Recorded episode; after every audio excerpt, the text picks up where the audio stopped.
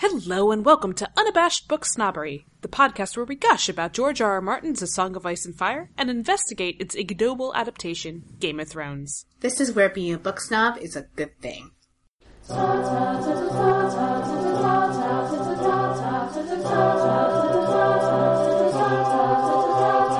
Why do critics give this show a Test of the pass?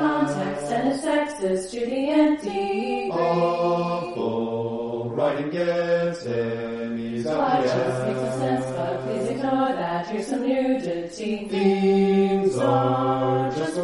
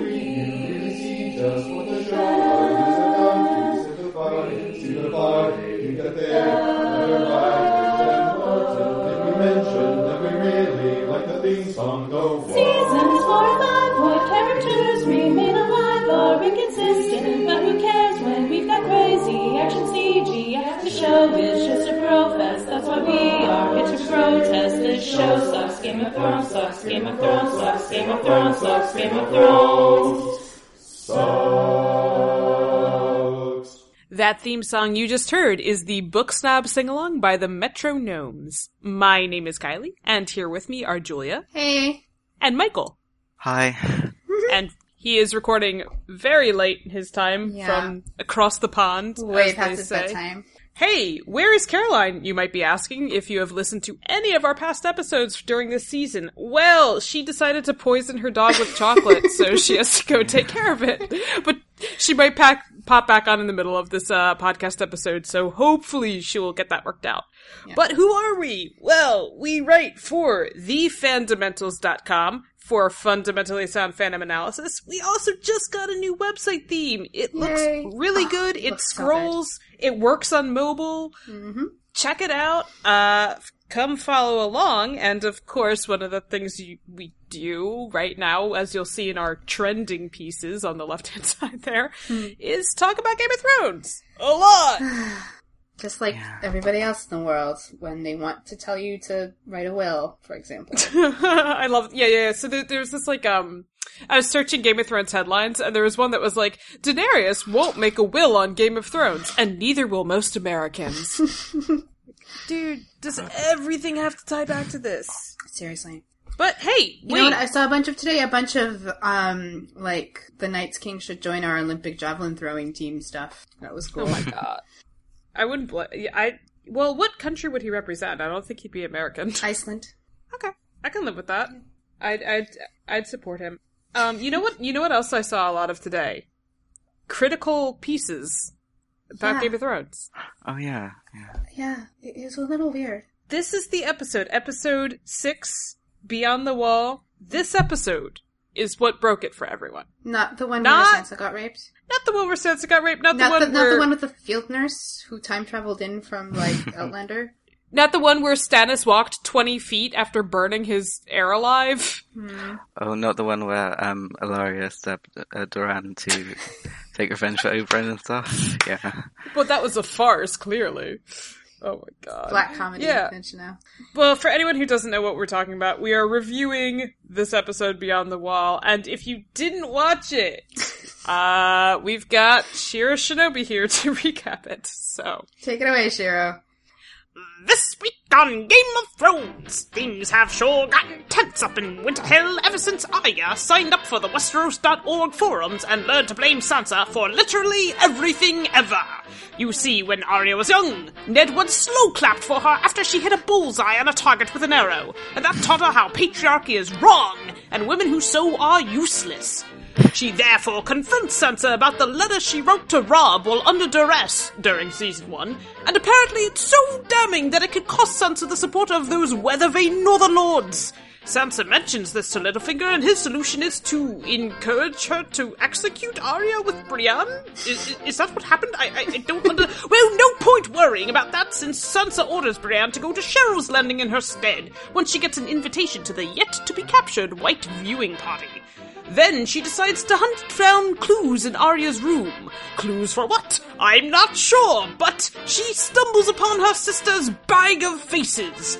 Arya fesses up to her mur- murderous ways, threatens to seal Sansa's face, and then gives her a dagger and leaves the room. Sisterly bonding at its finest. Speaking of bonding, down in Dragonstone, St. Tyrion laments to Deadpan how he's unable to control her, and how they need to ensure that the wheel that they're going to break stays broken. It might help if we had any idea what this actually meant, but fortunately Deadpan wants to get away from this conversation as much as we do, and she fucks off the second a postal service delivery gives her an excuse.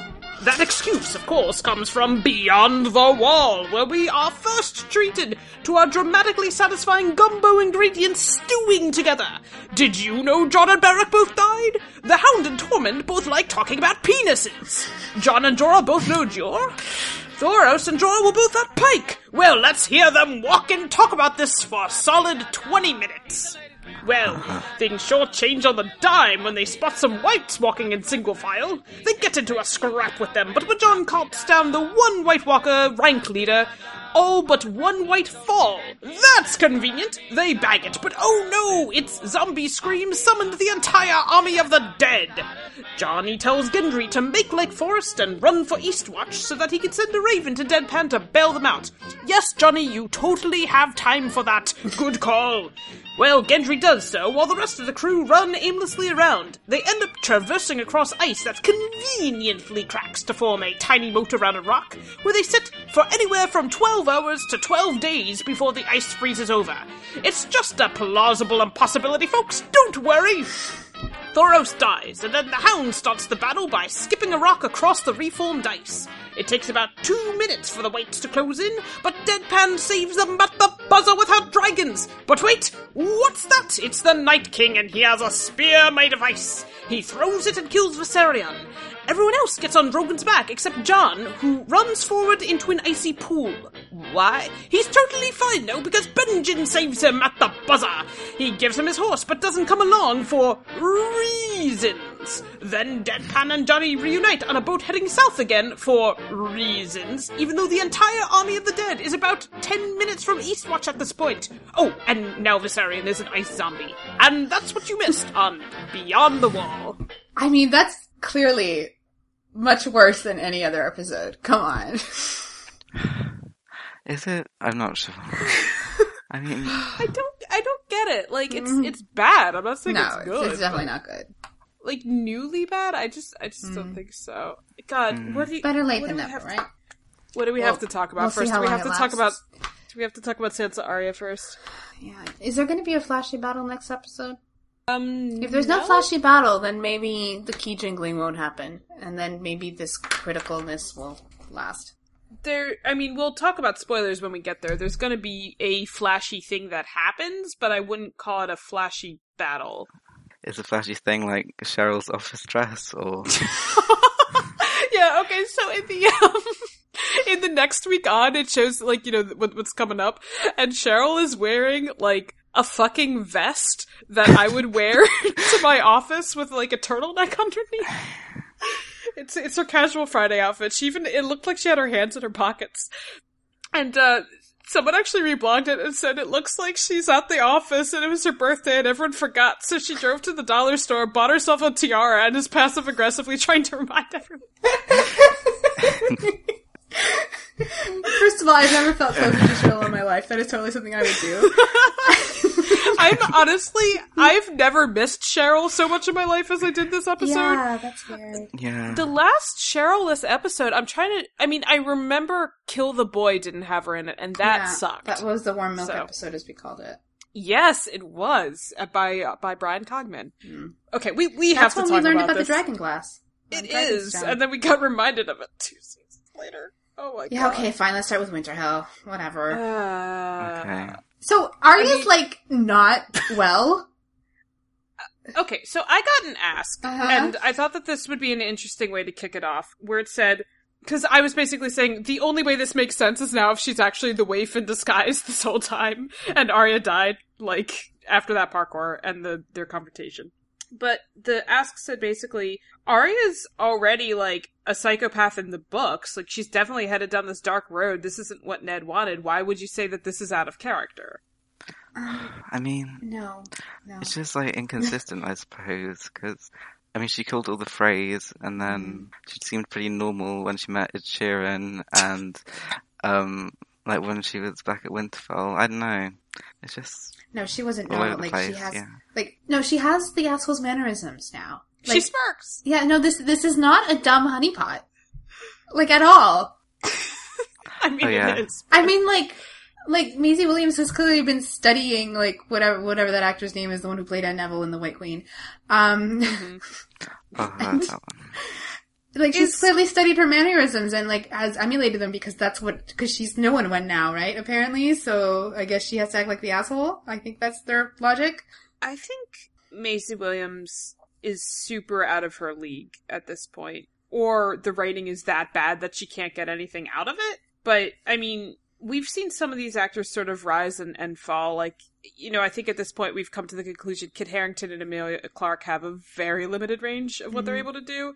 And I'm starting to wonder if Maisie Williams is in that category too. Cause I know she Maisie Williams it. has had like a lot of success on other shows. I know that. Yeah, like she was good in Doctor Who, and like um, Indira Varma, I would have wouldn't Yeah, have known if, Varma- that she was actually like Oh. a really good actress unless I'd seen her other things. So That's a good point. You know what it is? The more vengeance filled they get, like the worse the acting becomes. Oh, for sure. Oh god, or the more empowered they are, I should say. Well, okay, so let's let's talk about her uh, patriarchy busting arrow story and Oh my god. Or how how she ba- busts the patriarchy with her mass murders hmm, because she can be anyone. I mean that that arrow story really upset me because she hit the bullseye. Like we we've hit on this kind of point before when we talk about feminism and fiction that like you know it somehow wouldn't have been as patriarchy busting if she hadn't hit the bullseye. You know, like she had to be really super good, like better than her brothers at bows and arrows. And Ned had a slow clap. and Ned had slow I mean, clap. Yeah, I get that, but like, wasn't the point um that she had to, like hit it fifty times or something? Yeah, and she had to go back for the arrow every time or whatever. But yeah, it Yeah. takes more than fifty tries to do that. Yeah. It was Yeah, one of true. those. It was one of those monologues that you could tell D and D were like, "Oh, this is so meaningful. She has to go back for the arrow." It's like you don't know what you're doing, do you? And then I learned from that the system was wrong, not me. Well, boy, wouldn't that have been nice to tell Arya in season one when she hmm. was like upset about all of this? Like, just pointed that out in her review, but like, this was never supposed to be this. Like, oh yeah, I'm just this bra burning feminist that knows that this world sucks. This was a source of anxiety for her. I know the things they seem to have this paradigm that like any criticism of patriarchy ne- necessitates like a complete disdain for anyone who fits into that paradigm naturally, right? Like Sansa is into things that are coded feminine naturally and she's good at them. And that's where like, you know, how she's empowered and how she has her strength. And so Arya, for some reason, has to hate her for it. Mm-hmm. Oh yeah, for sewing. Yeah, like Right. she was so busy knitting that she couldn't watch Ned slow clap or something. Even though we're not we're not going to talk about highborn women knitting, but you know, And like the animal woman not litting as well. I mean, Ugh. the northern troops are I just going to be naked fuck by the all end the soldiers in there. season. they don't need to be warm. It's fine. Yeah. Well, apparently they don't. Did you see what they were wearing beyond the wall? I mean, Correct. just like one, it's like a parka. They're fine. they need a Canadian mom. No, so she hates Sansa for sewing. Mhm. She then sees this letter that Sansa wrote under duress, which, by the way, Kat and Robb dismissed Mm-hmm. instantly, like, oh yeah, obviously this doesn't count as anything. Yeah, And is, well, this is proof that and you Kat was betrayed kind everyone. of Kat was kind of like cognizant of the fact that she raised Sansa to be on Joffrey's side and everything. Well, yeah. Also, also this whole thing of like, oh, bend the knee and whatever. Ned was playing along too. Yeah, and like, I mean, if she um, read Westeros.org or Reddit or 4chan or something like that, um, like the argument there is like, oh, she told Cersei about like Ned was planning to flee the city or something. But this is just like bending the knee. That doesn't that doesn't really cause any damage. I think it's like if she hadn't done that, it, Cersei would have just sent a letter or something and forged it. I'm just like I'm not sure this is even potentially harmful. I'm not. I don't know. Like, it really bugs me uh, as well that they're playing this kind of like their competition to see who's most traumatized and who's suffered the most. You know, Yeah. like, so that's a thing that people would do. Yeah, and then well, you could have never never survived what I survived. Uh, what what did Arya say? Like, I guess we'll never know or we'll see or something. Like, but it was something fucking weird. But like, I'm sorry. Okay, I was a tomboy growing up with my older sister who was feminine and pretty and perfect at everything she tried that was conventionally considered good for girls to be at, and I kind of was like, oh man, this is a pain in my ass. I hate this.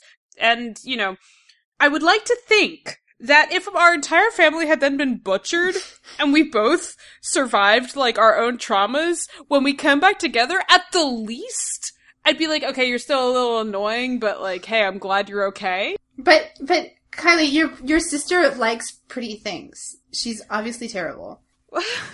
But terrible enough to threaten to kill her? Yes, obviously. That's Arya's actions are completely reasonable.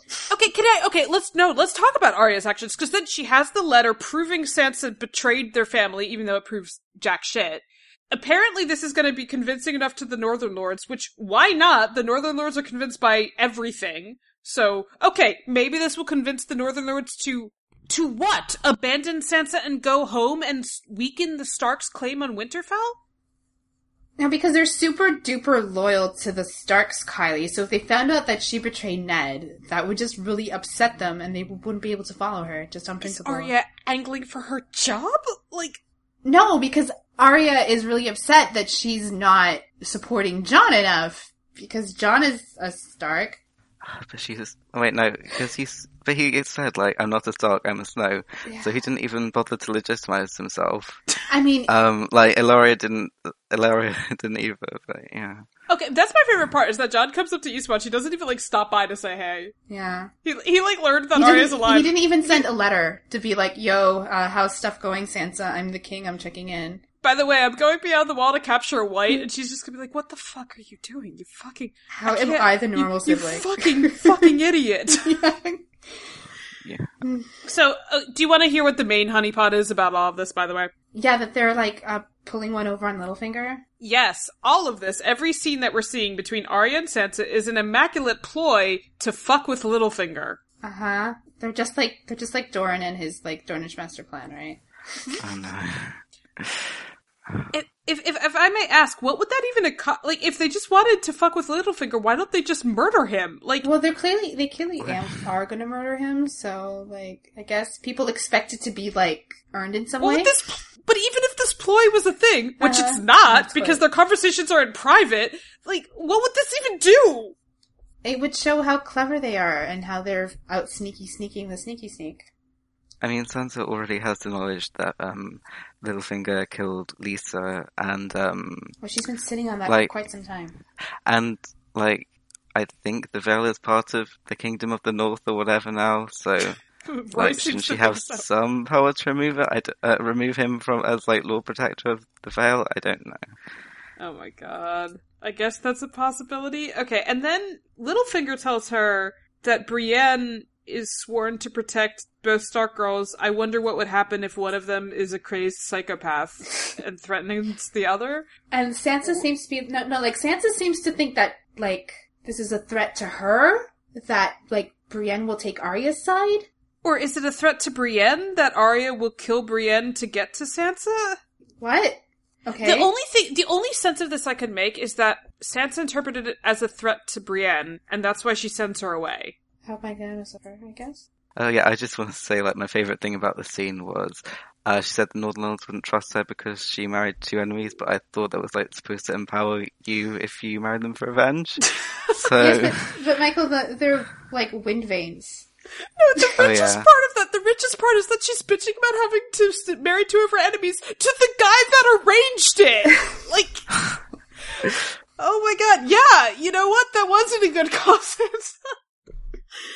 And then the scene with Brienne, and she's just like rude to Brienne for no reason. Like, what is happening? This meeting, this meeting. Okay, no, she got invited to see the wight Uh-huh. that they haven't captured yet. Who set this meeting? Who is like, let's pick Tyrion, the date? obviously. He picked the date for how long the wight mission was going to take. Oh yeah, for sure. He's very So they- organized. he has spreadsheets. They know how long the scouting party beyond Yes. the wall was going to take. Uh-huh.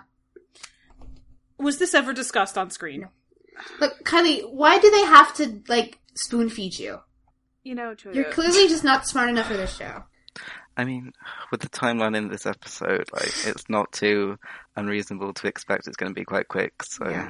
but we'll come Quite on to that later. Yeah. My brother's the most ardent of show fans, Mm-hmm. and the only explanation he could come up with is that Westeros is the size of Rhode Island, with some extreme temperature fluctuations, I guess. Yeah. I mean, I said like Honshu, but yeah, Rhode Island might be more accurate. So it's just like Cheryl's paranoia when she said um it was a continent to uh, the Iron Bank a few episodes ago, I guess. Yeah, yeah, yeah, yeah. And she was just really lazy in season one with how long it took her to get back to King's Landing. Something like that. All right, let's let's move on to the wonderfulness that is Arya's purse full of faces. The bag of the bag of fucking and how it turns out that they're like Halloween masks you Oh. get from the dollar store. It's literally a messenger bag Uh-huh. full of faces. No, it, it it's like like you know those movies where people rob banks and they wear like George W. Bush masks. There were those kinds of masks. Okay, first of all, number one, we have seen. Remember when Jaqen first changed his face in season two? Yeah. So that was nothing like this. Oh, hold on. Caroline just got back, so let's uh, we, we will have an awkward jump cut, but we want. I'm sure she's going to want to talk about the uh, pause of or the bag of face. All right, hey Caroline, thank you for joining us. It's Yay. Caroline. How's the puppy? She's okay. We I went and got so she ate a Twix, like half a Twix. Uh, so it's not that much chocolate, so she's not really in danger. But um, because she's a foster, I wanted to make sure to call the foster people and see what they wanted us to do. So and they um, wanted you to make her barf. yeah, so apparently it's, it's normal. It's normal to give them some hydro- a little bit of hydrogen peroxide with some peanut butter, and that upsets the tummy, and so she'll, uh, you know, get rid of that chocolate. Which is I don't know why she ate my Twix. What a bitch! Well, guess what you are in time for? oh boy, what am I in time for? The the messenger bag of faces. The Yes. Halloween mask. Like you expect Yes. them to be Obama, and then like Arya will go rob a bank. Right. So Oh. I, I just said that, like, first of all, we already saw Jaqen put a mask on, and it was not a fucking Halloween mask. No. It would. You know what I'm really curious about when it comes to that? Wh- I wonder what those were actually made out of because I wouldn't put it past them if it was like some really neat technique that just didn't work. You know, because I do that all the time. Where like, we made 600 masks and it totally doesn't matter. You know, like I'm sure it's some kind of like, we imported something from Siberia and it was awesome and amazing and really expensive and yet it looks like a Halloween mask. Like, I'm, I'm sure that's something that happened. Like the nipples on the uh, sand snake's uh, armor. Yeah. Yeah, Wait, we have another person, don't we? Oh, yeah. Michael? Hi. Hi! Hello. Hi. Yes, Michael, Caroline, Caroline, Michael. Hello. oh no, yeah, I was just gonna say, so like, so in the books, um, when Arya's doing like her training, you get the sense that they're kind of actual disguises, you know, when she's trying to assume other identities. But, I mean, obviously with Jaqen that was kind of magic. Yeah. Well, it And could have been think magic, or it could have been a woman's trick. It's really the same. I mean, yeah, I mean, I'd say there's probably sort of like a combination between the two, but just hmm. like, like ripping, like yeah. I know, would she just like rip off the face after she killed them and like somehow preserve it and then just like put it on? It's just, When did I she don't know. learn this skill? The same I don't way know. she learned how to sword fight. Oh my god. I know, but I think it's just my- so bad. My favorite scene this season is still, you know, the cold open where she tears off Walder Frey's face. God. and she had like grown magically while wearing it. Yeah. I mean, it's Well, implied she- that there's some kind of like, um, like in the books, um, she has kind of the thoughts and the memories of the person whose mask she's wearing. It's implied that the same similar thing is going on here, right? And and the process of changing her face, so is it implied? Well, she says kind of in, in Um. her very empowered conversation with Sansa, right, about how like she She's knows could what it's be like to be the someone, person or something. I mean, I mean, I think it's very, very vaguely implied. Yeah. I think she was just saying she could cosplay as them and no one would question it. yeah, that's it- what I got. And she can Yeah, if you were just watching the show, how would you know about Mm, the memories and suppose stuff? so. I mean, The- Oh, No, uh, sorry. Oh, okay. I was just gonna ask the face that Sansa pulls out. Was that anyone in particular? Was that supposed to be Walder Frey? I couldn't tell. I think Walder Frey was. Oh, one yeah, I think it was them. Walder Frey, yeah. Oh, okay. I, w- I was hoping Karen from Poldark would make an appearance, but whatever.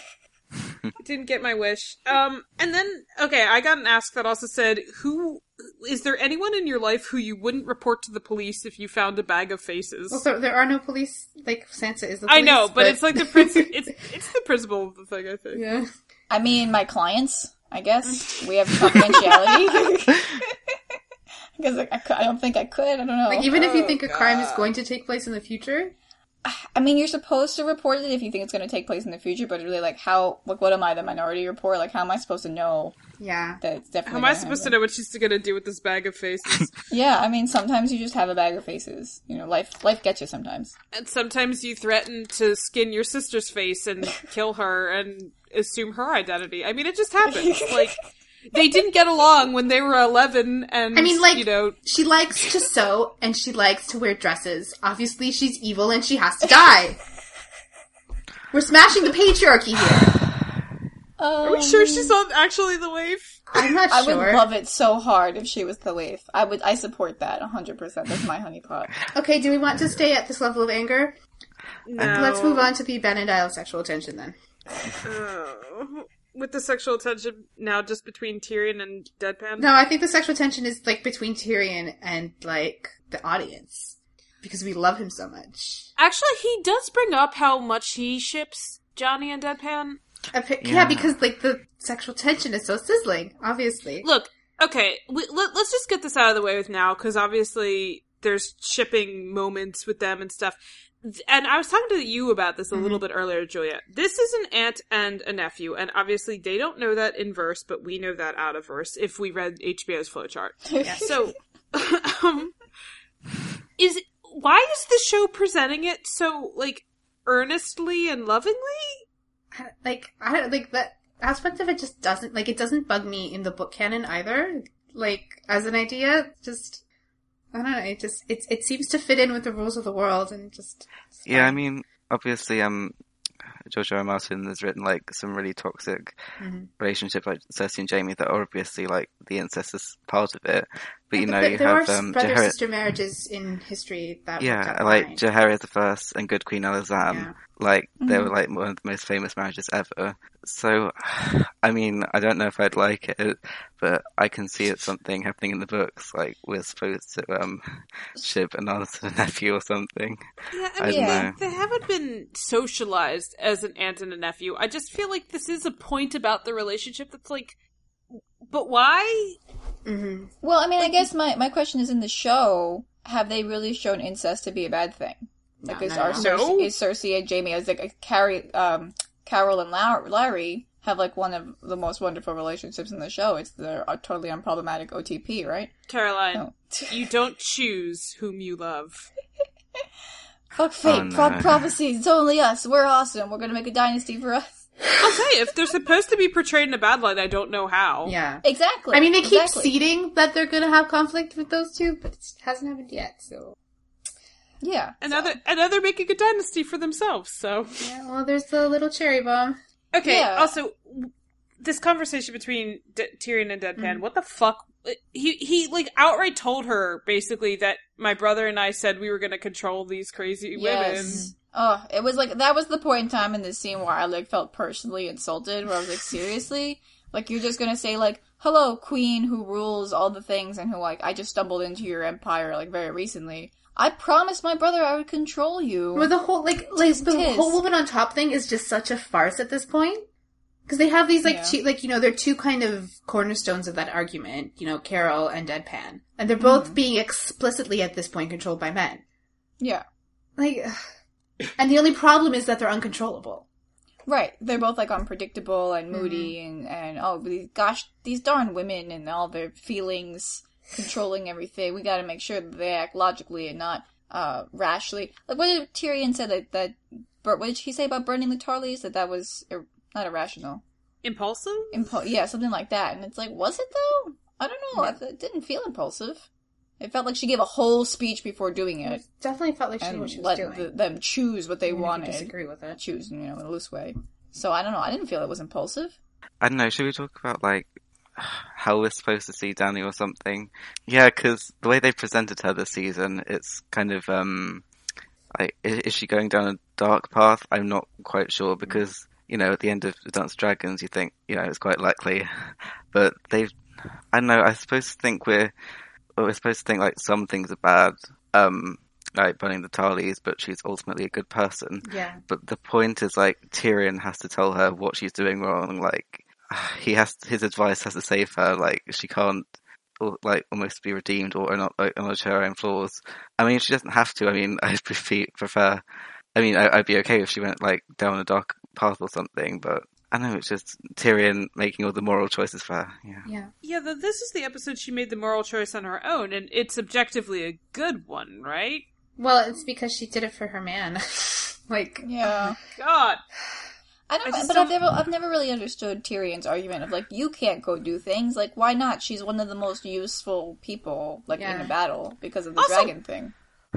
I mean, she's not wearing armor again, so She's not wearing armor again. No, yeah. And he's really worried about her, sus- her the succession and like what's going to happen if she dies. no, Well- but like if she was a dude, he wouldn't say that. He wouldn't say like you can't go into battle because you're too valuable. Like, Well, also, True. like, I don't know what more control he wants to exert because mm. he's like, oh no, I can't control you. Okay, you're the one who signed on to this stupid bag of wight plan. Like, that you made all her decisions for her anyway, so what the fuck are you bitching about here? Yeah, I'm just, I'm just thinking like um what you were saying about like uh Tyrion wouldn't say this to her if uh, she were a man. Yeah, because Jon went went north to war with like Davos, um, and like he's not even from the north, and that was it, I suppose, for his protection. So anyway, yeah, Yeah, yeah, remember how Jon is king of the North? remember how Davos went and then said, I'm a liability, I can't come with you? Which I, I, I, I don't know. I, the whole the whole bag of wight thing is it's such a great example, like for future generations, of what a contrived plot is. yeah. That it's like we wanted we wanted get get a dragon in the north so it can die and be resurrected. Go. Mm-hmm. And then like that was like their first idea. They didn't edit it. They didn't like vet it in any way. That's Somebody a pattern was with like- them. Like they think Yeah. they think of something that they can do in the in the penultimate episode that they think is cool, and then they build the entire season around it, and they don't really care how. But And then, had, like, the, the wight plan itself to mm-hmm. convince Cersei, like, like, this is what Jaime and Tyrion thought would convince their sister? And why do you think like like we, we we were yelling about this last week? Like why do they need to convince her of anything? They can just ignore her. She doesn't even have an army! Yeah, and I mean they spent all of these episodes wheel spinning and wheel spinning and Mm-hmm. wheel spinning. They could have at least they could if they if this is what they wanted to do, they could have couched it better. They could have had something like a meeting with Cheryl where she said, "I don't believe you, you crazy lunatics, thinking that there's undead up there. I wouldn't believe it unless I saw it." And then I still saying, don't "Okay, get why well, they have to convince her at all. Well, now we have to have to see it. Yes. They could have at least gotten some kind of confirmation that she wanted to see it. Like, I like, what do you want to bet that this? No, next, well they next talked to Larry, and you know he's controlling her, so it's fine. Yeah. Well, I mean, what do you want to bet next week's episode? Her seeing it is going to make zero difference to the plot. Oh, uh, of course, of course it won't do anything. it's gonna She still no needs to be the political bad, so... Yeah, it's going to make no but point. no, no. What's funny about what you were saying, Caroline, is that if you watch the inside the episode interview about this episode, Mm-hmm. Betty Alford just outright admit that they have this like backwards fucking piecemeal approach to their storytelling, where they're like, "Oh, we knew they wanted we we needed them to you know end up waiting for the attack, so then we had the ice crack and and it had to rethaw." It's like what? What? Did they really admit Okay, to the whole okay. Well, I we can talk about the ice later because it just makes Yeah, sense. it's a lot felt in the ice. okay. Are we done talking about Dragonstone? Well, wait, or- while we're right. talking about Dragonstone, very important, um, Daenerys' new winter outfit, Oh my god. uh, the white fur coat of atrocities. It's Uh, white because she's going to the north and she needs to be camouflaged, I guess. I don't know what the thought process And she may have I- killed Ghost to make that go. Oh my god, yes, that makes sense. um, it's just so ugly. It's just so ugly. And I feel so bad because I know that there are cosplayers of the world that are going to make it and they're going to spend all of their time and energy trying to make it perfect. And no matter what they do, it's just going to still be a horrible, ugly outfit. And it makes no sense in universe. The woman doesn't have a hat. She's going north of the wall in the winter on a dragon. And she doesn't have hands. And a dragon going like 500 miles an hour, yeah. When you fly in a plane, it tells you that it's like on a little readout on the screen in front of you. It tells you that it's like minus two hundred degrees Celsius outside or whatever. yeah. Yeah, minus two hundred degrees Celsius. No I mean, they not. bothered they bothered to make her that, and they didn't even give her a cloak. hmm Like I would have at least if they hadn't given her a cloak in the same stupid fabric with the same stupid style, I would have at least been able to say, well, she has a cloak and a hood. But Yeah. they wouldn't even, and a cloak would look awesome on a dragon, It'd be all flying in the wind and shit. Like that'd be neat. But th- why? Why do we just like get? It's like they have one pattern for a dress, and they yeah, just cut all it the same in different shape. ugly Like they fabrics. use the same slopers for everything. Yeah, I'm like, what are we doing? They're, these are professionals. Well, they had no don't know what time. any- Like you know, I like, have no idea what either of you are talking about.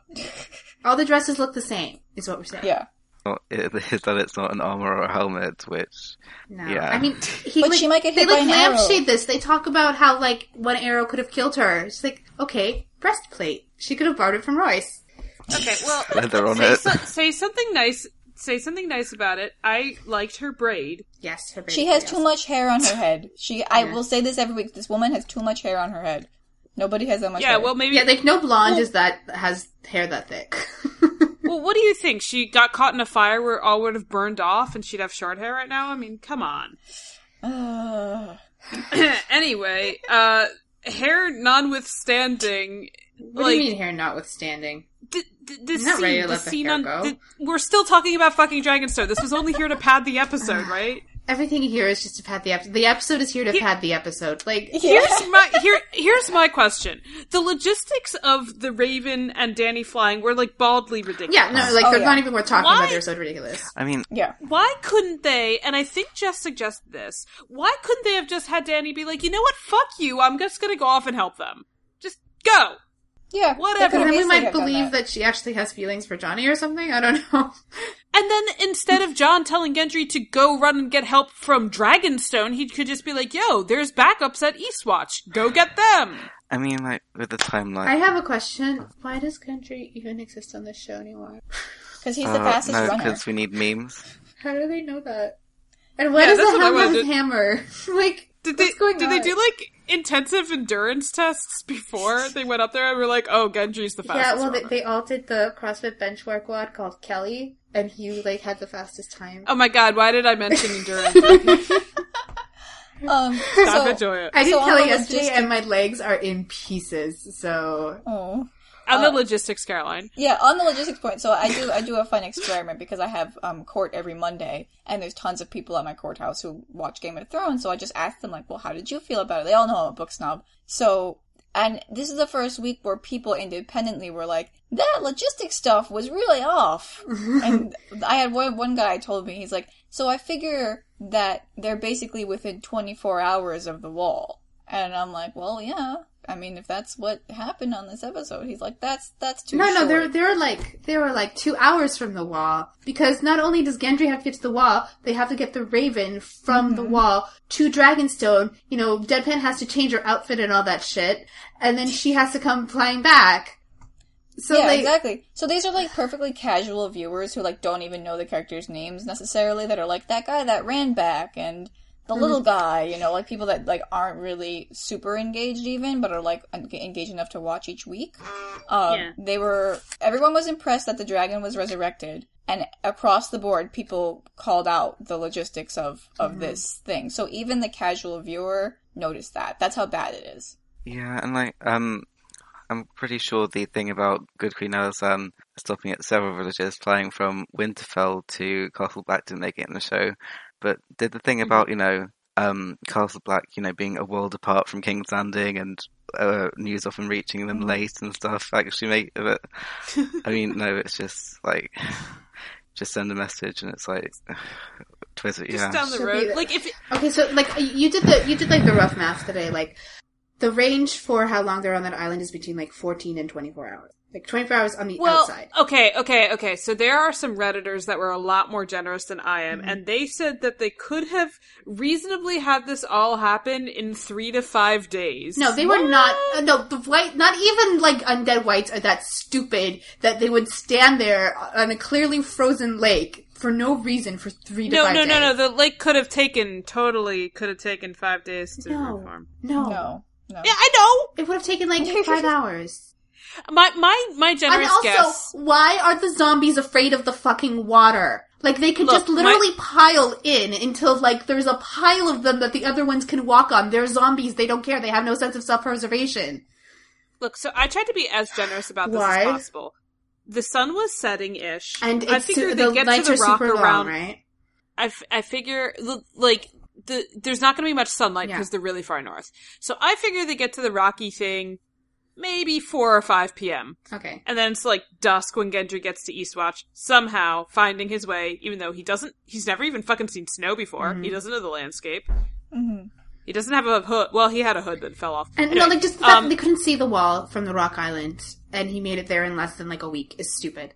Like, Yeah. Then Sandor starts it by throwing rocks. The Then sun the is up, but it's not. that- The sun is up, but it's not quite as low as it was. Mm-hmm. At most, we could say it's like two p.m. the next day. So that's twenty-two hours. Being as generous as I possibly can. Yeah, I mean, I think that the framing makes it pretty clear that it's the next day. Yeah. If they were trying to imply that it was any more time than that, then they completely failed at it. Well, do you want to hear what the director said about it? Oh God, what did he, say? he said say? that he didn't give a shit. Really? So this is director Alan Taylor. We were aware that timing was getting a little hazy. We've got Gendry running back, Ravens flying a certain distance, dragons having to fly back a certain distance. In terms of the emotional experience, Jon and company sort of spent one dark night on the island in terms of storytelling moments. We tried to hedge it a little bit with the eternal twilight up in the north there at the wall. I think there was some effort to fudge the timeline a little bit by not declaring exactly how long we were there. I think it worked for some people, for others it didn't. They seem to be very concerned about how fast a raven can fly, but there's this thing called plausible impossibilities, Trademark. which is what you try to achieve rather than impossible plausibilities. So I think we're restraining the plausibility a little bit, but I hope the story's momentum carries over of that stuff. You know, it's cool the show is so important to so many people that it's being scrutinized so thoroughly. If the show was struggling, I'd be worried about those concerns. But the show seems to be doing pretty well, so it's okay for those people to have concerns. Wow. So they don't give a shit. They, like, no, these are the same, like, this is the same, like, culture of people who were obsessed with, like, the liters per minute drip thing, you know, on Breaking Bad. Like, this is not an, this is not an unreasonable or an unwarranted amount of scrutiny. This is, like, the barest minimum of scrutiny of, like, you know, what you would, you would do in a child short story. Like, exactly. I, I know I say that all the time, but it, it's true. Like this, this is not nitpicking. This is just basic, basic stuff. And they got away mm-hmm. with it for so long. Hey Timmy, how did the dragons get there so fast? No, like, no, but like, you can't really blame them because, it, like, like I said, this is nothing unusual for them. They've been pulling this shit for seasons, and they've gotten away with it. So why wouldn't they do it now? Fucking, fucking Barbaro and Jessica Henwick teleported onto the ship to stab their cousin through the face, and everyone was like, "Oh well, it could have happened." I, No. I mean, Okay. remember um, in season five when the Raven going from the Vale to no, the Eyrie, sorry, to King's Landing was up for a Carol Award because those were simpler Oh, times. yeah. Yeah. It, it, it got there in the space between seasons. No, I mean, I'm just seven. saying, like, I mean, the Eyrie to King's Landing in a day, okay, but now that we're at the point that, like, uh, Eastwatch to Dragonstone in, like, what, eight hours? yeah. But but this show's doing all right, so it's okay. I mean, it just that's just so like that's like their hubris showing. You know, they're like, we're so amazing, so we don't have to worry about these little petty things. It's like, But who can like, blame them for thinking that? Story.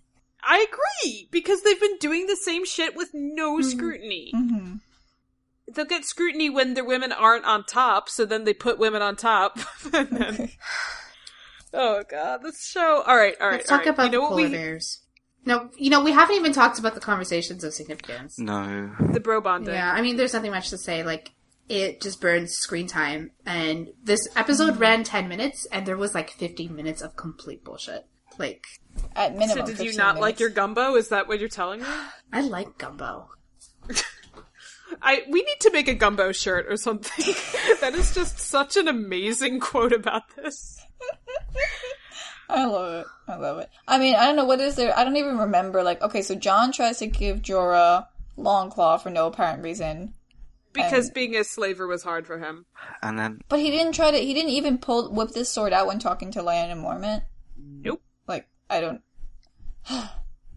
So that was Uh, basically Lyanna a Mormont doesn't of need a sword because she's just so strong. I don't know. I have no idea. What And then fuck that meant. Tormund.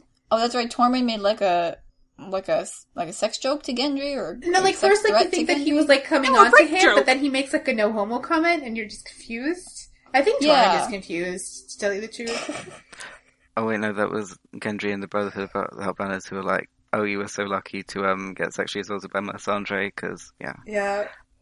Mm. And like Gendry is like, I'm kind of upset that you like sold me, and then I was sexually assaulted, and they're like, stop whining. Yeah. So look, do you, do you know what this reminded me of? What? If someone went on Tumblr and said, "Hey, I'm really bored. I'm going to write a few coffee shop one-off AUs. Give me some prompt ideas." Yeah. And people are like, Beric and Jon. And then the writers are like, they both died. It's like, oh my. What are we, like, they're not even planning anything. Mm-hmm. No one's even asking, hey, where's the army of the dead? What should we be looking for? Sandor had the visions of the army walking on Eastwatch. Do they want to, like, talk to him The about this? Or mountain is he too shaped busy like an arrowhead. talking about synonyms for penis? Yeah, yeah, they were looking for a mountain shaped like an arrowhead, unlike every other mountain in the world. You know, I there's only one arrow shaped mountain. I guess it was especially like an arrow. I mean, an arrow, an arrowhead's pointy. A mountain is pointy. I don't understand. How did they find it? It's like an interesting shape. I don't know. Julia. Uh, It, it was. I just- thought it was an just- especially pointy mountain. To be fair. It was a ve- okay. It was a pointy mountain. Good, they found it. But like w- there was just nothing of any meaning here. And then and then insult to injury Jon fucking pulls out his night's watch vows to be like oh yeah i'm, I'm the i'm the shield that guards the realms of men. No you're not. No, he's like discovering that there's more than one way to fulfill those vows, Kylie. oh that's deep. Maybe he could have thought about that when he left. But he has to be the king. I mean, none of this could have happened if he wasn't, he wasn't the still king in the Night's Watch. oh my god. I'm gonna i'm gonna okay And it's implied that he's going to reproduce. yeah. I guess they couldn't have asked any, any Night's Watch people along um at Eastwatch, even though like they're supposed to be going north of the wall to do something. But I don't know, twenty good men are better, I guess. So. wait wait wait who are the red shirts actually were they think Night's they were- Watchmen? they were, they uh, Oh, wild the Wildfire Herd Without people. Banners people? I don't know. No, no, they were they were. They couldn't have people. been Alright, Night's yeah. Watch. They weren't wearing. They weren't wearing black. Yeah, they were and- Torrance people. I'm telling you. Oh, okay. So I felt bad for the one red shirt with the beard. He was cute. They were wearing hoods. They had a Canadian mom. yeah.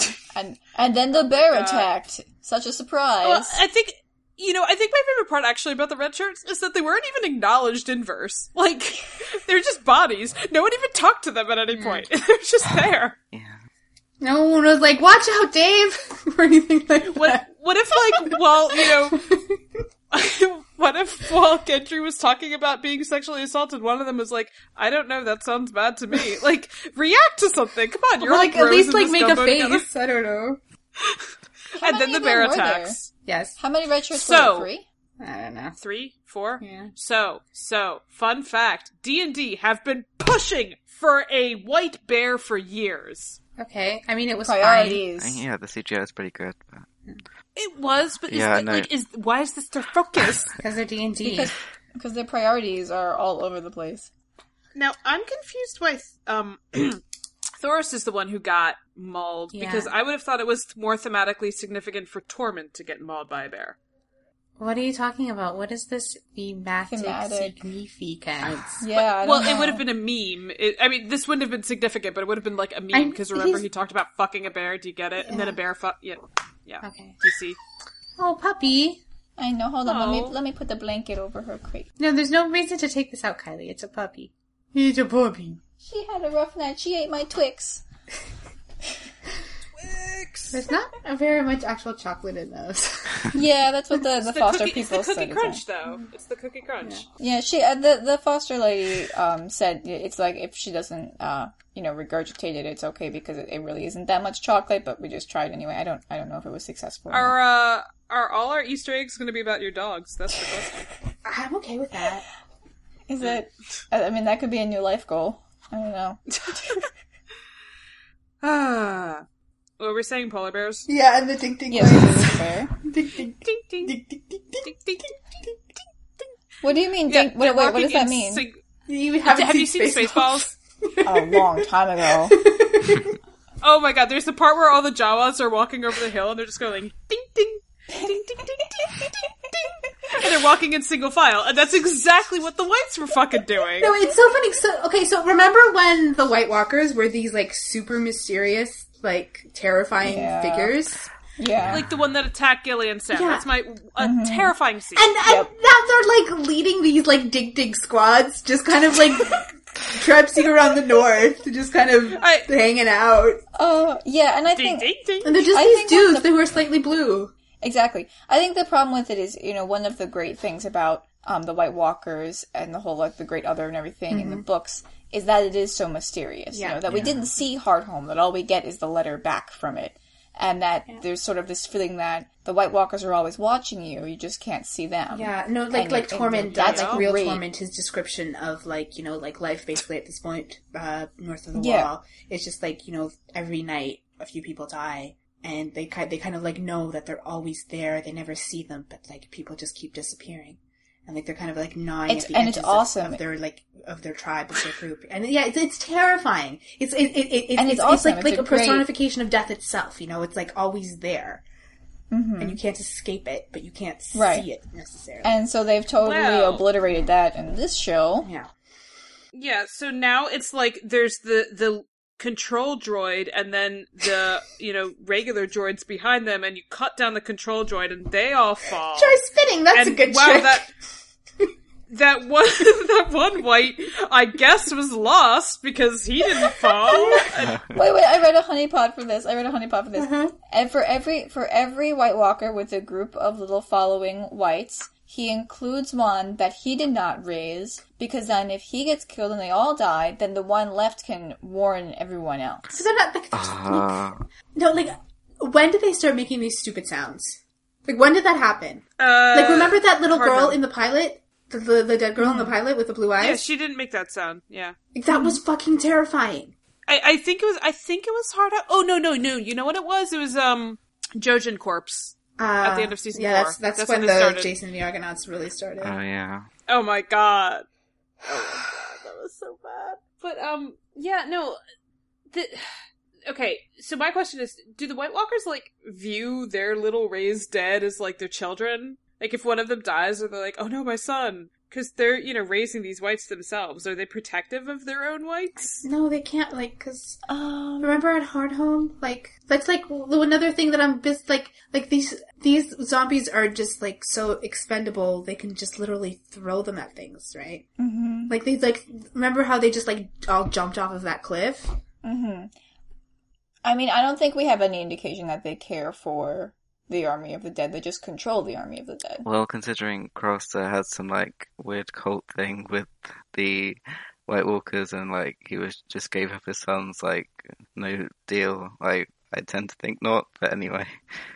Oh, hmm. that's a good point. I have I have some questions about the way this whole thing works. Okay, so Some? I have okay, I have a lot of questions about the way this whole thing works. So, how do bodies become wights? Magic. Do you does that just happen because you die north? Yeah, the that seems or does it have to Uh, be? no, I mean, the question the question No, in the, the- the- books is how long that has been going on because the the free folk are very concerned with always cremating bodies as soon as possible.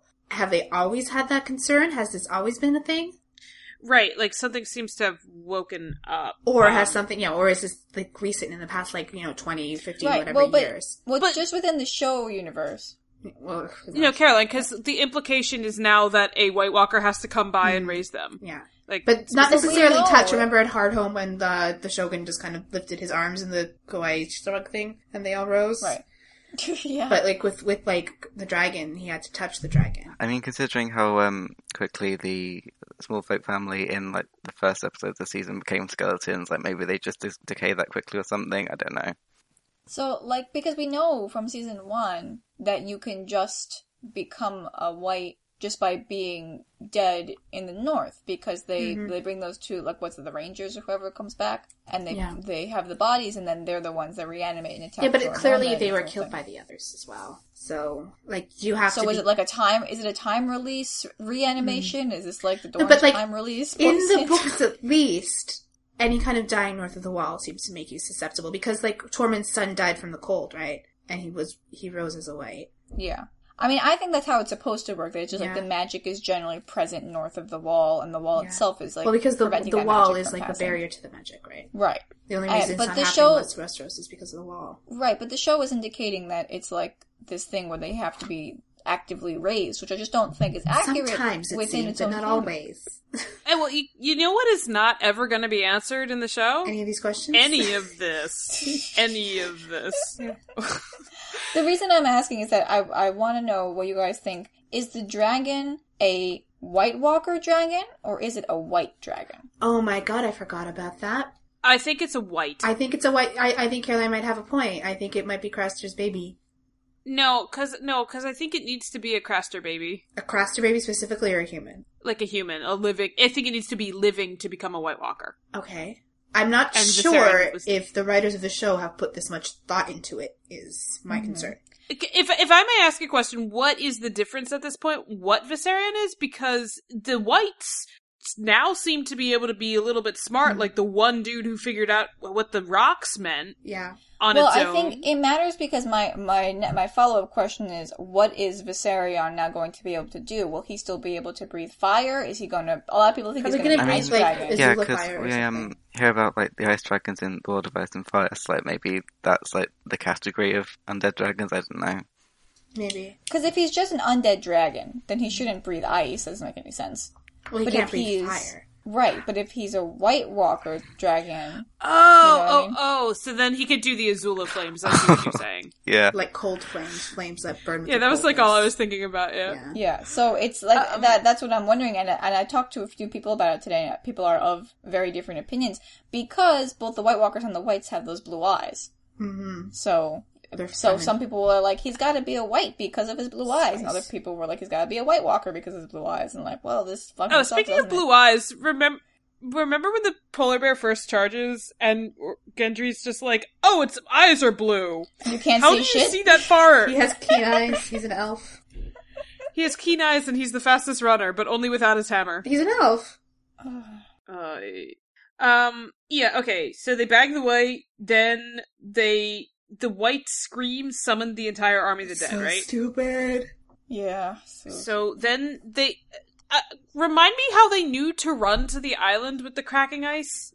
I think they're just like running. I don't think. Yeah, I that's a that's a great question. So they they're like Gendry, you run back, but we, the rest of the group, with the thing we came to capture, are going to run in the opposite direction. Well, because they knew that they're gonna get rescued by Deadpad within 24 hours. But why were they not all running together in the same direction? I don't know. Like maybe Gendry would reach the destination first because he's so speedy, but It was this is part of the like this whole episode was so contrived, it's hmm. amazing kind of thing. Like You want to talk about It's- contrived? Why the fuck didn't Jon get on the back of that dragon right away? I mean, not everyone can ride a dragon, I guess, and I don't know. it it was Only it was a very king can fight the mob. I don't know.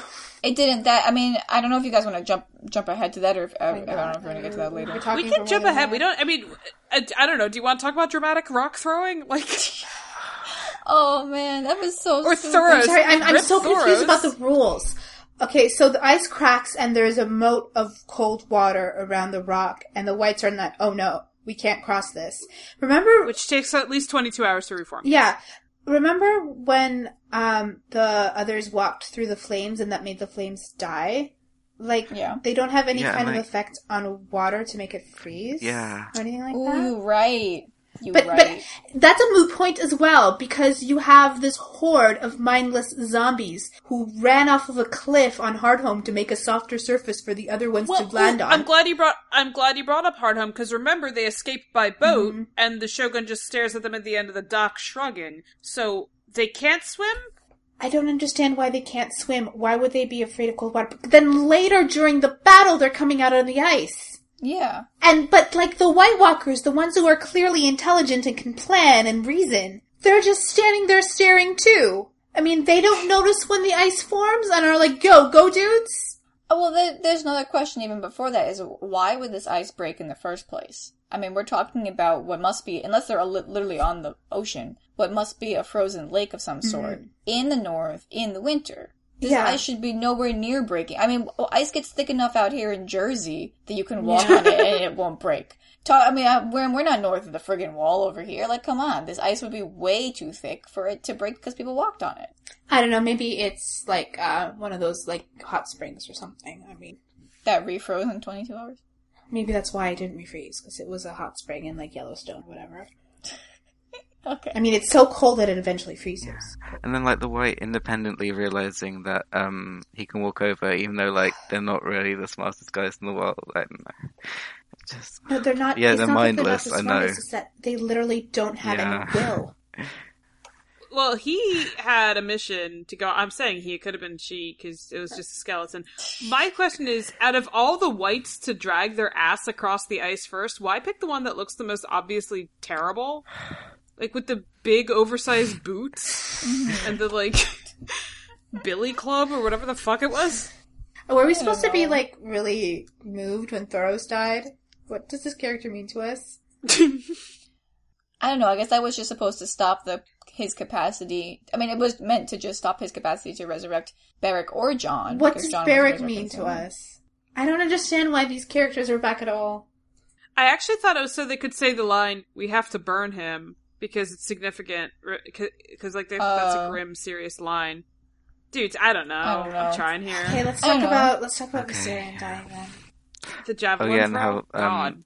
the Night King goes I mean, between the Night's King and Gendry, they have like a decathlon. and like how he goes for the one that's in the air and not the one that's on the ground and has people on it. But okay, True. Maybe he was just showboating. well, maybe I mean, he's just he's like, I want that one plot out, or plot because it looks the prettiest. He just It would look the coolest to be undone. he rolled a natural twenty and just got like a perfect critical hit. Like it was insane. How yeah, perfect well, that I, was. it's it's actually yeah, it's it's funny that you're talking about like the rolling too, because all I could think of was uh, World Oh, Warcraft yes, Deathwing. at the end of the episode, Arthas yeah. better. And like Yeah. the Night King being Yeah, yeah, or something. yeah. Yeah, the chains too. I, I mean, I, okay. I have I have further questions about Viserion's death because for those who don't know, Oh, Viserion. go on. Viserion is my favorite of the dragons, and that's Okay, because and Rhaegal's my favorite. He just disappeared in the middle Yeah, of the he was like, was "Peace." weird. peace, motherfuckers, I'm out. He's just gone. Fuck Uh, this shit No, out. I love Viserion because in the books, um, he's described as being sort of like pearlescent and having like lots of different colors, and there's really, really pretty Didn't he kill Quentyn though? I mean, we all make mistakes. Um, but he was really, really pretty, and that's why I liked him because of his colors. In the show, he's like a gray chicken, so it's like whatever. He looks exactly like everyone else. Mhm. But um, so he he dies, and I'm confused because dragons are fire made flesh, right? We're told that in the show as well as in the books, and he's and we know dragon fire kills wights, and I'm assuming dragon fire would kill a White Walker because fire. Were we that- shown that? We weren't. We've only been shown Valyrian Steel killing uh, White Walkers, but then the rules keep Hmm. changing. Because remember, only only fire had killed a wight in season one, but now any old fucking weapon will kill Yeah. a wight. Right. But like in terms of fire, so I, you know, Valyrian steel is related is also called dragon steel, right? So it's like related to Valyrian. Mm-hmm. Well, it's heavily Dragonheart. implied That's that you can sort of- only forge Valyrian steel with Dragonfire. right. So it's It like would make sense if Dragonfire affected White Walkers, yeah. right because all this like dragon related shit is and uh, I mean, like the dragon being White dragon Walker glass. thing, like as a dichotomy, is clearly being built up. So- Right. So if Dragonfire can kill, you know, the like the northern magic type stuff, then and it's like fire made flesh and like fire beats ice, I guess. Then why did the ice lance also kill Yeah. the dragon? Like is it just equal? Do they just equally kill each other? I suppose. I mean, I suppose if like fire is the whites of the other's weakness, then ice would be the. And this is um weakness. glue magic because like the spear didn't even hit him in the eye, which is like the only known way to kill a dragon. So like But Yeah, I I'm, I'm fine if it with it being the eye. magic as long as it's consistent. You know, as long as there's a system. I think it. I think it's like a rock paper scissors Yeah. thing. But I mean, that's fine things. in principle. But there's only two things. It would, ma- it would- it's okay if it's rock paper scissors. You know, Mm-hmm. you can have you know grass, water, and fire. But Okay, I'm just quoting Adventure Time. Oh.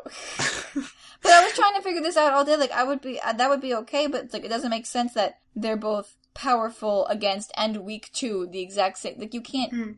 it doesn't, it's an oxymoron. It doesn't make any sense. It's like, I, like, I'm strong against ice and also weak to ice.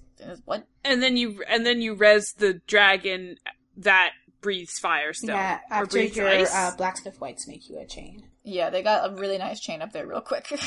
It's a very thick chain. It's in very and the non-swimming the non-swimming wights managed to wrap it around Viserion, Ridiculous. submerged in water. I mean, like they don't, the extent to which they don't give a fuck is like, like, like we draw maps of like cities and castles for our stupid fanfic, so we can make sure that like when a character walks from one side of the castle to the other, it'll make sense. You know? Oh, like yeah, that's like when that's you the effort we put into yeah. our stupid fanfic, and it's not Yeah, an like- unreasonable or an above, above and beyond level of effort. That's the kind of effort that writers put into stories. That's the kind of effort that George R. R. Martin put into A Song of Ice and Fire. Yeah. And even You like know? like George R. R. Martin like downplays that kind of stuff. He's just like, oh, you know, sometimes I just fudge the distance and the story's more important. But it's clear that he puts effort and thought into it. Like he doesn't Yeah. he doesn't like, you know, say, Oh fuck it. Like if he makes a mistake or if he can't make something work, then like, you know, he's willing to deal with it. But like it's not a lack of care. This is clearly a lack of care.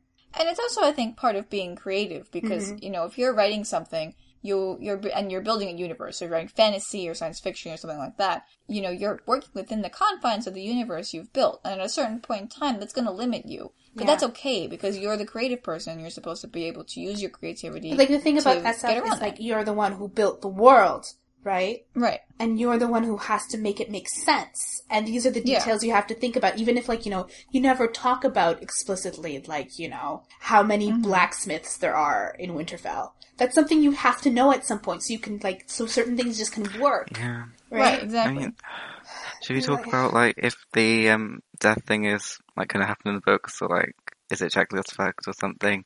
Because Uh, at this point, the checklist effect is, like, an exercise in futility. I mean, I mean, well, what I think is, I mean, like there hasn't been the dragon horn in the show, and the whole thing about that in the books is like, you know, you don't introduce the horn of winter and the wall if it's not going to fall uh, through that, and so you probably don't introduce the dragon horn unless like that's going to take over a dragon at some point.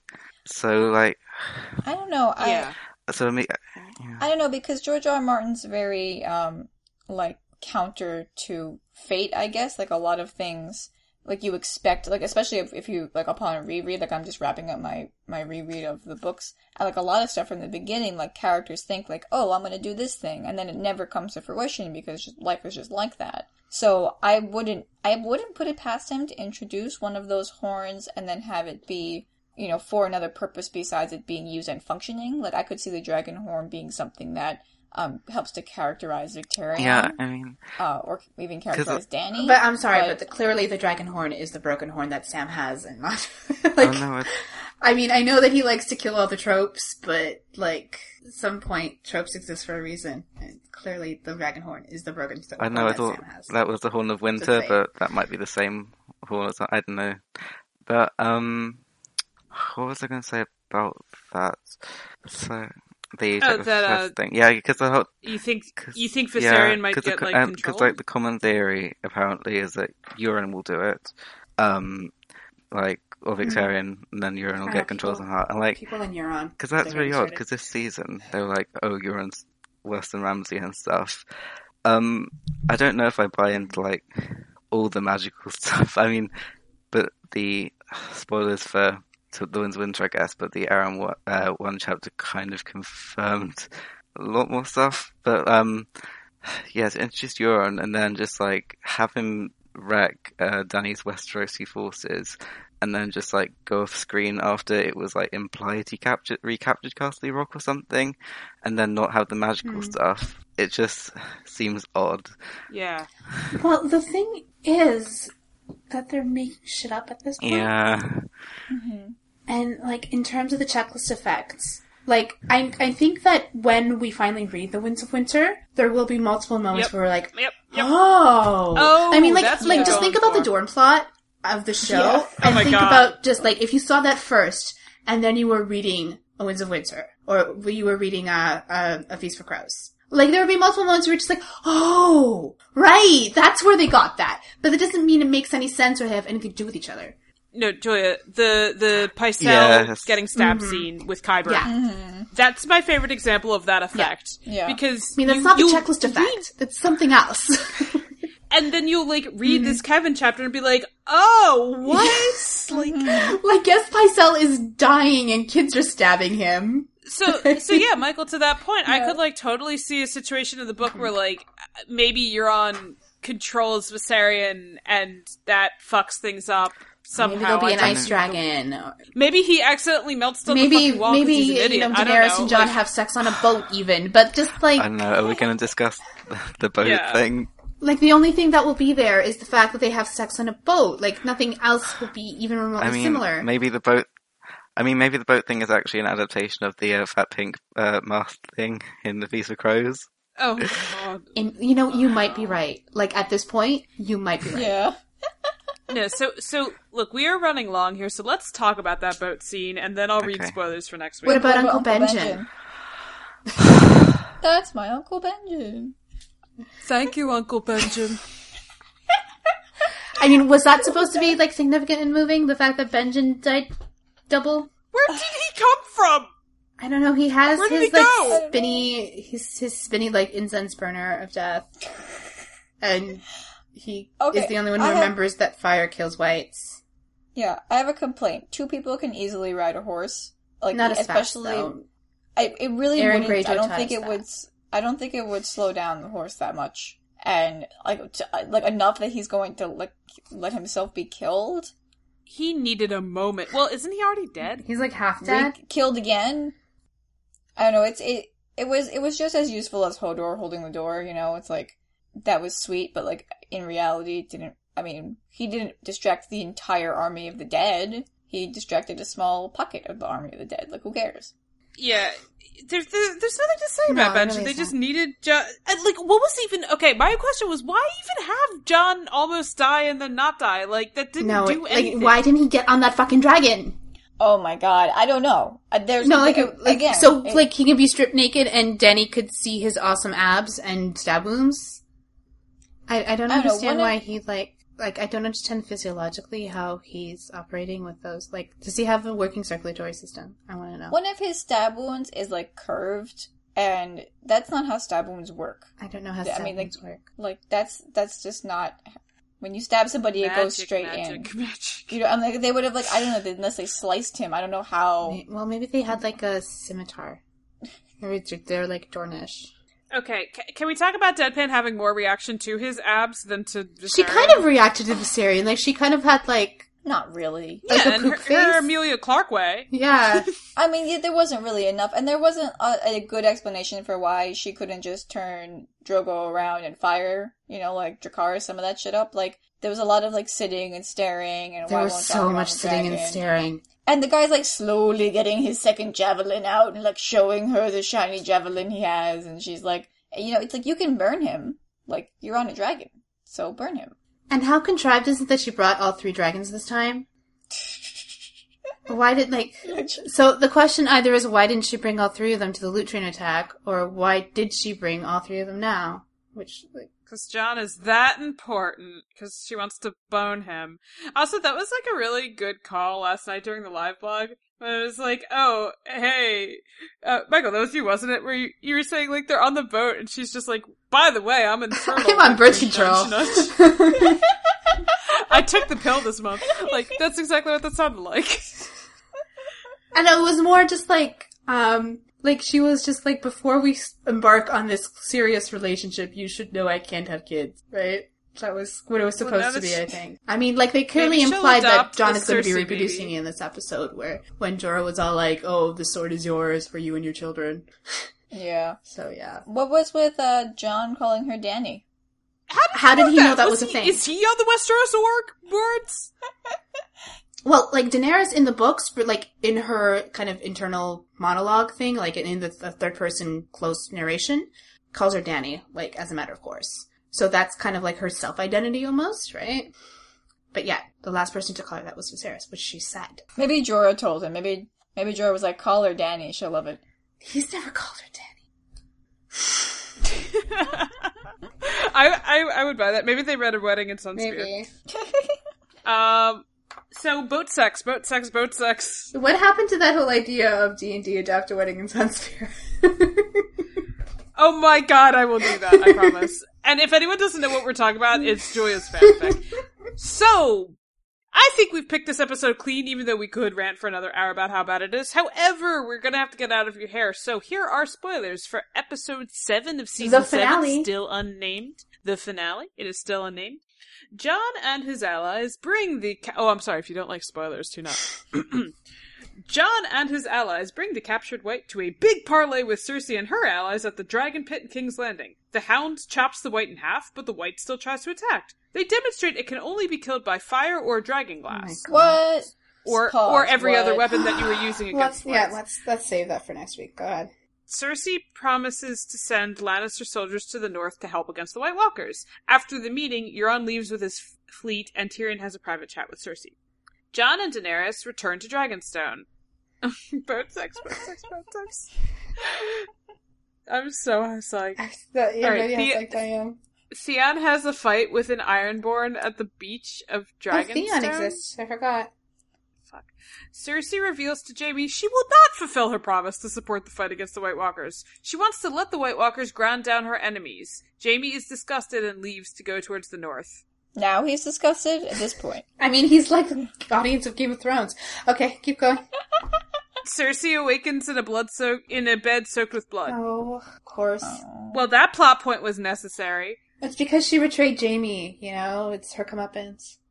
Do they like understand that miscarriages can be like really difficult for women to watch on TV? Like, wh- why would they just throw this in so flippantly? It did literally nothing. I mean, it's like you think they care about their audience or the things they might trigger and how they handle Is that, that it? afterwards. No, Sansa sentences Littlefinger to death. He is executed by Arya, maybe with the dagger. Dun dun dun. Um, Well, there's 80 minutes to work with, so who knows? Jon's true parentage gets revealed by Bran and Sam. A flashback to the marriage, yep, between Rhaegar and Lyanna. Yep. Oh, wow. John and Daenerys leave by fleet towards the north. Oh! On the boat, they have sex for the first time. Boat sex, boat sex, boat sex. And the last scene, the Night's King attacks the wall, riding under it on an undead Viserion who breathes blue fire Mm. like Azula, and a chunk of the wall falls down. So, Michael, that was you who did the like MS Paint drawings of these spoilers, and they've literally all come true. Wow. Yeah. No, the Reddit leak was 100%. I can't believe it. No, it was 100%. Oh, guys. It's like more reliable than Steve crashing. Bannon's leaks. I am living for boat sex Mhm. right now. You have no so when do you think the episode will be leaked? Tomorrow or Wednesday? Well, hackers have threat. This was on The Hill, you know, the political site. Uh-huh. Hackers threatened to release it. If what? Yeah, sure. If Trump doesn't resign? what? oh my god. So, I, I have I have one question before we, before we break. So, what do you Uh-huh. guys think was like the big thing that they built the whole season around? Was it what we saw in this last episode, or was it boat Boat sex? sex, boat sex. But boat it was sex, probably boat bad sex. Boat sex. Okay. No, I think it, uh, mm, it could be Undead Dragon. Yeah. Season one references are this year's uh, Lord of the Rings, but yeah. Yeah. By the way, never fear. I'm gonna I'm gonna um link Michael's wonderful drawings, Yes. which are pinned to his Twitter. But it was uh yeah, it was Cersei saying that she's pregnant. Boat sex as the wall as the ice is coming down. I think you had uh Ellaria there, right? That was a giant beer fart. Yeah, and then El- Elia during the uh, marriage. oh man. I can't wait to see those. This will be great. I'm hyped. So, look, if you guys liked what we had to say and you think that we might have interesting things to say next week too, you should give us rating and a review on whatever thing you listen to our app or uh, our podcast through, like you know, podcast apps or iTunes. That's helpful, so then we can get discovered. You can also tell your new friends who have just realized the show is bad about this podcast and be like, I know, I've been listening to this for a while. It'll be great. They'll be like, wow. and then you can get them some merch for their birthday. Yeah, some salt shaker Mhm. merch or, or, ooh, get them a shirt that says what dramatic satisfaction is, like rehash chicken jokes, although they probably like the chicken jokes. Uh, and you can do that at thefandomentals.com. And then, other than that, I suppose we will be back next week to talk about the rousing conclusion. And I know we're going to do the Carol Awards Yeah. at some point, probably on this Mhm. feed too for season seven. Um, and we'll just have to figure out what format that's going to be in. But yep, lots of things to look forward to. Lots of unabashed book snobbery. And then we can get back to talking about A Song of Ice and Fire in the off season, the very long off season. Thank the gods. Oh yeah, it's gonna be so long and awesome. All right. So thank you for listening, and we will talk to you next time. Bye everyone. Bye. Goodbye. Then we came to season six where we were shown flaccid, warty dicks, but still the writers failed to fix the demeaning way they script their chicks. The show is still a bro fest and it somehow endorses incest, but we can't get away. Mentioned on TV every day. Season seven thus far, the praise is downright bizarre since the scripts can't clear the low bar of knowing where characters are. Still, it gets filleted. Viewers on a hook that's baited. Since the show sucks, Game of Thrones sucks, Game of Thrones sucks, Game of Thrones sucks, Game of Thrones. Oh, it really sucks. Wait, nope, nope, nope. I mean, that's that's the good theme song, but nope. Uh, do, do, do.